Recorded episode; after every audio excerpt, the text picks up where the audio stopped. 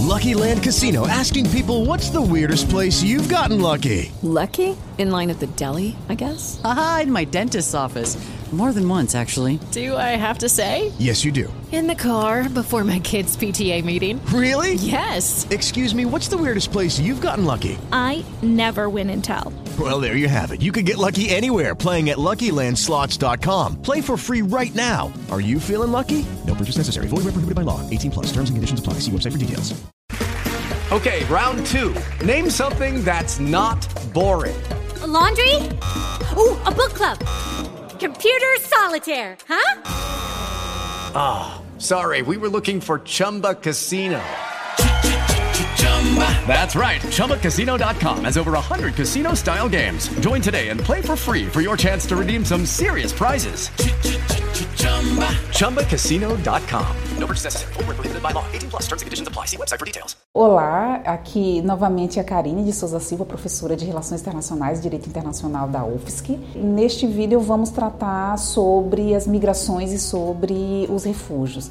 Então, inicialmente, é importante entender quem são os migrantes e quem são os refugiados ou solicitantes de refúgios. Os migrantes são aquelas pessoas que abandonam o seu país e que vão a outro país, a outro território, a outra nação, com o objetivo de lá permanecer de forma temporária ou de forma definitiva. E essas migrações, elas são originadas por diversas índoles. Então, há várias motivações para migrações. Então, podem ser motivações econômicas, motivações sociais, podem ser motivações ambientais. Existem vários motivos pelos quais as pessoas decidem abandonar o seu país e fixar residência em outro estado. Mas existem também aquelas migrações que são migrações forçadas. Então, ou seja, aquelas pessoas que saem do seu estado, que abandonam o seu estado por alguns problemas, porque para sobreviverem elas precisam abandonar aquela região. É importante observar que um campo é o campo das migrações, esse campo é estabelecido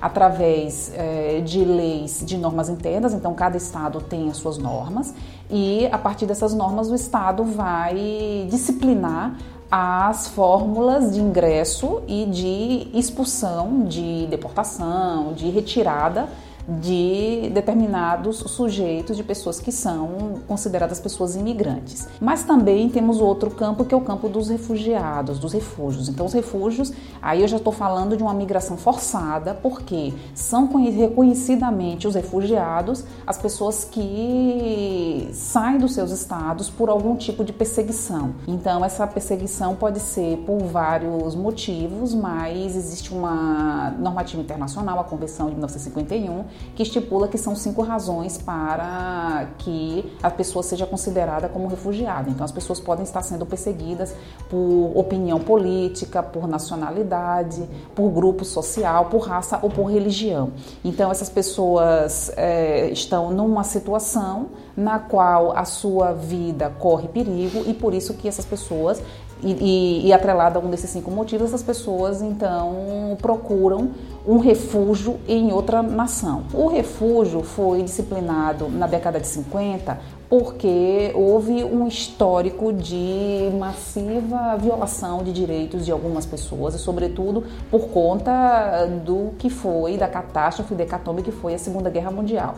Então, a Primeira Guerra Mundial já produziu milhares de refugiados e a Segunda Guerra Mundial foi realmente muito especial nesse sentido por ter produzido consequências que até hoje sentimos no, tanto no, no âmbito interno como no âmbito internacional. Mas também foi um momento de os estados tentarem regulamentar e reconhecer essa figura que é a figura do refugiado. Então, o refúgio por ser um instituto internacional, aí eu já estou falando de um tratado internacional que é celebrado e que é aprovado por vários estados. Então, o refúgio é algo que está conectado à agência da ONU, da Organização das Nações Unidas para Refugiado. Então, existe um alto comissariado, que é o Acnur, e o Acnur é, então, a entidade responsável por é, regulamentar, por conceder essa proteção, que é uma proteção internacional. Então, estou falando agora aqui de um instituto que é um instituto internacional, que é o Instituto do Refúgio. Então, as pessoas que, que saem do seu estado, que vão buscar refúgio, elas, quando chegam, por exemplo, quando se chega aqui no Brasil, a pessoa já, para o representante oficial da imigração, a pessoa já se, se declara que é um solicitante, ou seja, que vai solicitar a condição de refugiado e ela não pode ser devolvida para o seu país, porque existe um princípio chamado princípio do non refoulement, que é o princípio da não devolução. Então essa pessoa não pode ser devolvida se ela se declara como um solicitante de refúgio. E aí depois tem todo um procedimento, que é um procedimento que é gratuito, um procedimento que no caso do Brasil é todo estabelecido através da Polícia Federal. Então esse reconhecimento vai surgir a partir do momento que a Polícia Federal envia para o CONARE, que é o Conselho Nacional de Refugiados. O Conselho Nacional de Refugiados é formado por várias entidades e essas entidades são, por exemplo, o Ministério das Relações Exteriores, o, o Ministério da Educação, enfim, existem várias entidades que vão é, resolver a situação dessas pessoas que são solicitantes e a pessoa depois vai ser reconhecida ou não nessa condição. Por outro lado, temos os migrantes que, por exemplo, se fala hoje muito do tema da crise das migrações e o que nós defendemos é que não há exatamente uma crise migratória, há uma crise da gestão e do entendimento do que significa um migrante. Porque também é importante observar que os meios de comunicação tratam com muito mais evidência os que são chamados os problemas europeus, os problemas que são dos países do norte, etc e tal. Então,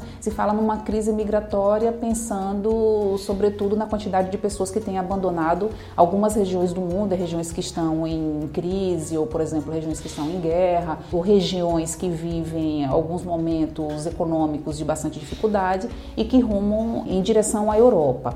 Então, há uma crise da gestão, essa gestão que é uma gestão que não é humanista, é uma gestão que não prioriza o direito das pessoas. Essa é uma circunstância. Então, por um lado, há também pessoas que são refugiadas e que deveriam ingressar na Europa, porque os países europeus são signatários da Convenção de 51, mas muitas vezes se veem bloqueados nesse ingresso, ou também alguns imigrantes que têm dificuldade de ingressar, principalmente porque vêm de países que são países que tem uma reputação que para os estados europeus não é positiva, ou também, como se sabe, existe uma posição ainda muito colonial com relação não só à Europa, mas é, com, com, relação à África, com relação a, a, outros continentes, mas uma, uma posição muito arbitrária também, como é o caso dos Estados Unidos. E essa chamada crise também se configura muito pelo fato de que as pessoas não conseguem ingressar nesses estados que são os estados mais desenvolvidos e depois, então,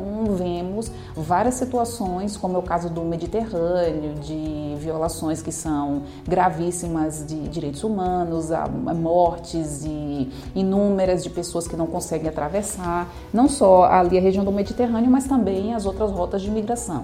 Então é importante entender que o migrante é alguém que é um sujeito de direito. Muitas vezes se fala do chamado imigrante ilegal, então essa figura de imigrante ilegal não existe. Então nós podemos dizer que a pessoa é irregular. Por quê? Porque se eu disser que o imigrante é ilegal, eu estou partindo do pressuposto que a migração é algo que não é um direito do ser humano. Então as pessoas têm direito à migração, têm direito a migrar. Então ela pode estar indocumentada, pode, ela pode não estar com os documentos de forma regular, mas ela tem o direito, o direito humano de migração. Então, com relação também, eu queria resgatar mais uma vez esse tema pensando em Europa, mas observa-se, por exemplo, que embora exista uma massa de pessoas, uma quantidade muito grande que vá, que esteja buscando é, proteção ou buscando novas formas de viver na Europa, mas é, os países que estão muito mais implicados nessa crise da Síria, na guerra da Síria, são os países da fronteira. Então, eles têm recebido muito mais refugiados, solicitantes de refúgios e, e também migrantes do que a própria Europa. Então, a Europa só recebe hoje é, uns 10% daquilo que é essa, essa crise, essa guerra como um todo. Então, é importante observar isso. Então, ou seja, há uma potencialização quando se trata dos países que são os países do norte. Em primeiro lugar. Em segundo lugar, por exemplo, se eu for observar o caso de Moçambique, na época da, da Guerra Civil, e, enfim, passou por um processo de luta por libertação nacional e de guerra civil na sequência. Ali, naquele momento, mais de praticamente 6 milhões de pessoas fugiram. E ninguém fala sobre crise de refugiados e as pessoas realmente não sabem desses assuntos quando se referem aos países que não são os países centrais. Então, é, essa terminologia de crise é uma terminologia que é muito mais voltada aos interesses de estados europeus que, inclusive, têm tentado, de forma bastante incisiva, de reformular as normativas que foram aprovadas há décadas atrás, que inclusive era para beneficiar sobretudo os europeus que saíram da Europa por conta das guerras. Então, agora que é necessário haver uma preocupação continuada com o, tema da migração e do, do refúgio, sobretudo, agora é que eles tentam fechar cada vez mais as fronteiras. E aí o que, que acontece? Com as fronteiras muito fechadas, as pessoas acabam buscando outras rotas de migração. Então, por isso que também há um desvio no sentido de que se fala já desde as últimas décadas se fala se fala muito sobre a migração sul-sul. Então, também com o crescimento de econômico de alguns estados, como foi o caso do Brasil. O Brasil hoje é um país que está nessa rota da migração sul-sul. Então, a migração hoje em dia ela não é somente sul-norte, mas também uma migração que ocorre entre os próprios estados do, do sul. Então, migração sul-sul. Então, como falávamos anteriormente, existem dois institutos: um instituto é das migrações e outro é dos refúgios. Então, o refúgio no Brasil é tipificado na Lei 9474 de 1997 e as migrações são regulamentadas através de uma nova norma que foi aprovada e que entrou em vigor nos últimos meses, que é a chamada Lei de Migração, a Lei 13445. Então, o tema do refugiado está em consonância com a Convenção de 51, o Protocolo de 67, com também a Convenção de Cartagena, ou seja, convenções internacionais, e a nova Lei de Migração, essa lei brasileira, ela substitui o chamado Estatuto do Estrangeiro. Esse Estatuto do Estrangeiro foi aprovado na época da ditadura militar. Então, vivemos durante muitas décadas com uma normativa brasileira de migração que ainda tinha os resquícios e a concepção de uma ditadura militar. Isso fazia com que várias incongruências existissem e que os direitos das pessoas migrantes no Brasil ainda fossem violados, principalmente pensando em que, ou seja, não eram atualizados, pensando que é, existe uma Constituição, a Constituição brasileira é posterior, inclusive, à, à, àquela lei antiga, o Estatuto do Migrante, e esse estatuto não estava nem em concatenação com a própria Constituição brasileira, que é a Constituição cidadã, etc. E, tal. e tem uma questão que é fundamental entender, que o Estatuto do Estrangeiro via o migrante como alguém inimigo, a migração era vista como algo de potencial risco para a soberania, então era um tema de segurança nacional. Isso é importante observar. Já a nova lei, a nova lei vê o migrante como um sujeito de direitos. Ou seja, eu estou tratando aqui de uma mudança de paradigma que é fundamental para a construção e o desenvolvimento e implementação de direitos humanos. Então eu saio de uma época que é uma época militar de um período militar que vai penalizar, que vai criminalizar a migração e entro agora num momento de satisfação de garantias de direitos humanos. Isso só também ocorreu por quê? Porque a nova lei, a lei de migração, ela foi construída de maneira bastante plural, no sentido de dizer que vários atores da sociedade civil, vários atores das instituições governamentais participaram num processo que foi longo, num processo que foi extremamente democrático para a construção dessa lei. Então, isso inclusive pode-se dizer que é um modelo para elaboração e aprovação de outras normativas no Brasil, ou seja, deveria ser sempre assim, sociedade civil, organizações não governamentais, as universidades, então todos os atores que estão implicados nessa matéria, que esses atores possam trabalhar conjuntamente e elaborar uma normativa que seja realmente uma é, normativa democrática e que espelhe aquele momento histórico e que, obviamente, garanta direitos. Então, esse processo de construção dessa nova lei foi um processo bastante elogiado. E o que acontece é que é, com a mudança de governo, porque isso aconteceu, então todos esses debates, todas essas discussões aconteceram durante o governo progressista, etc. Então, com a mudança de governo, houve algum tipo de retrocesso no sentido de que é, o presidente atual vetou alguns dispositivos dessa norma sobre migração. Mas também, por outro lado, precisamos compreender que é uma normativa que, que se adequa às aos tratados internacionais e aos direitos, ao direito internacional, ou seja, é uma normativa que, no seu conjunto, ela é muito boa apesar dos vetos que realmente significam é, retrocessos, alguns vetos que trazem algumas problemáticas. Mas, então, agora pela primeira vez eu estou tratando de uma política de Estado, uma política pública de imigração. Isso é completamente importante, isso é relevante, porque o Brasil é uma pátria de migrações, o Brasil se forma através das migrações. O Brasil tem sido um dos eixos dessa migração sul-sul que tem atraído pessoas de várias nacionalidades e também é um estado que também participa dessa, desse movimento migratório no sentido de que existem também muitos emigrantes. E essa norma, ela tem essa característica de contemplar não só o imigrante, a pessoa que chega no Brasil, mas também protege os direitos do emigrante, do brasileiro que está no exterior. Então ela é bastante completa nesse sentido e também trata da situação dos apátridas. Então tudo isso numa normativa só. Então, o Brasil é, é, um estado que agora começa a implementar essa normativa, então é uma normativa nova e que depende ainda de regulamentação de vários dos seus dispositivos, mas ainda temos alguns problemas na gestão, porque ainda sabemos que, embora o Brasil seja um país formado por todas as matrizes, culturais, etc e tal, ainda há muita dificuldade de receber os imigrantes, sobretudo se esses imigrantes são dos países dos os países periféricos, países periféricos e, e semiperiféricos. Então há muitos casos ainda de xenofobia, mas sobretudo casos de racismo, porque xenofobia e racismo são duas coisas, até porque ah, se sabe que os imigrantes, quando vêm do, do norte, dos países desenvolvidos, eles são muito mais aceitos, inclusive na sociedade. Aí estou falando de integração do que os imigrantes que vêm do continente africano, por exemplo.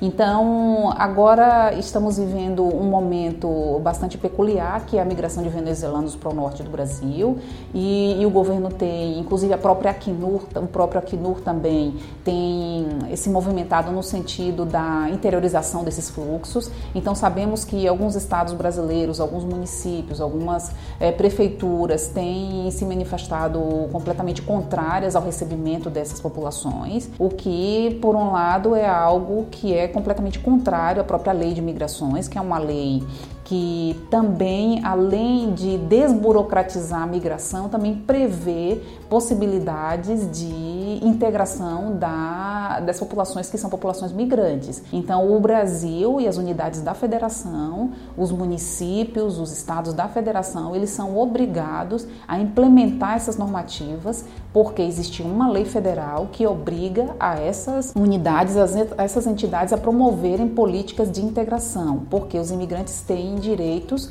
como os brasileiros, direitos de proteção, direitos à saúde, direito à educação e também o direito de ir e vir, tem direito à vida. Então, o que nós temos observado hoje é uma dificuldade na implementação, embora seja uma normativa nova, nós reconheçamos isso, mas também ainda existem algumas negativas por parte de alguns setores públicos e da própria sociedade civil também de receberem esses imigrantes, porque a integração é fundamental. Isso se é algo que nos preocupa muito. Mas então eu, eu gostaria de, de, terminar essa, essa parte tratando sobretudo da relevância que é a não só a aprovação, mas também a implementação dessa normativa, dessa lei de migrações. Isso depende também muito da nossa atividade, da sociedade civil. Esse trabalho que, que o Politize tem feito é muito importante nesse sentido também de conscientizar as pessoas para os direitos desses imigrantes, dessas pessoas, e até porque nós nunca sabemos se nós não vamos estar nessa posição dessas pessoas que fogem dos seus estados por algum tipo de, de motivação. Então, hoje em dia, no Brasil, a migração é muito mais econômica, então pessoas que vêm aqui, então elas vão pagar, elas pagam os impostos como nós brasileiros pagamos, e elas têm as mesmas obrigações que os brasileiros, todos nós brasileiros e brasileiras temos, mas elas também precisam ser bem recebidas e bem acolhidas, não só por uma questão legal, mas também porque nós também somos um país que é um país democrático e precisamos avançar nesses temas.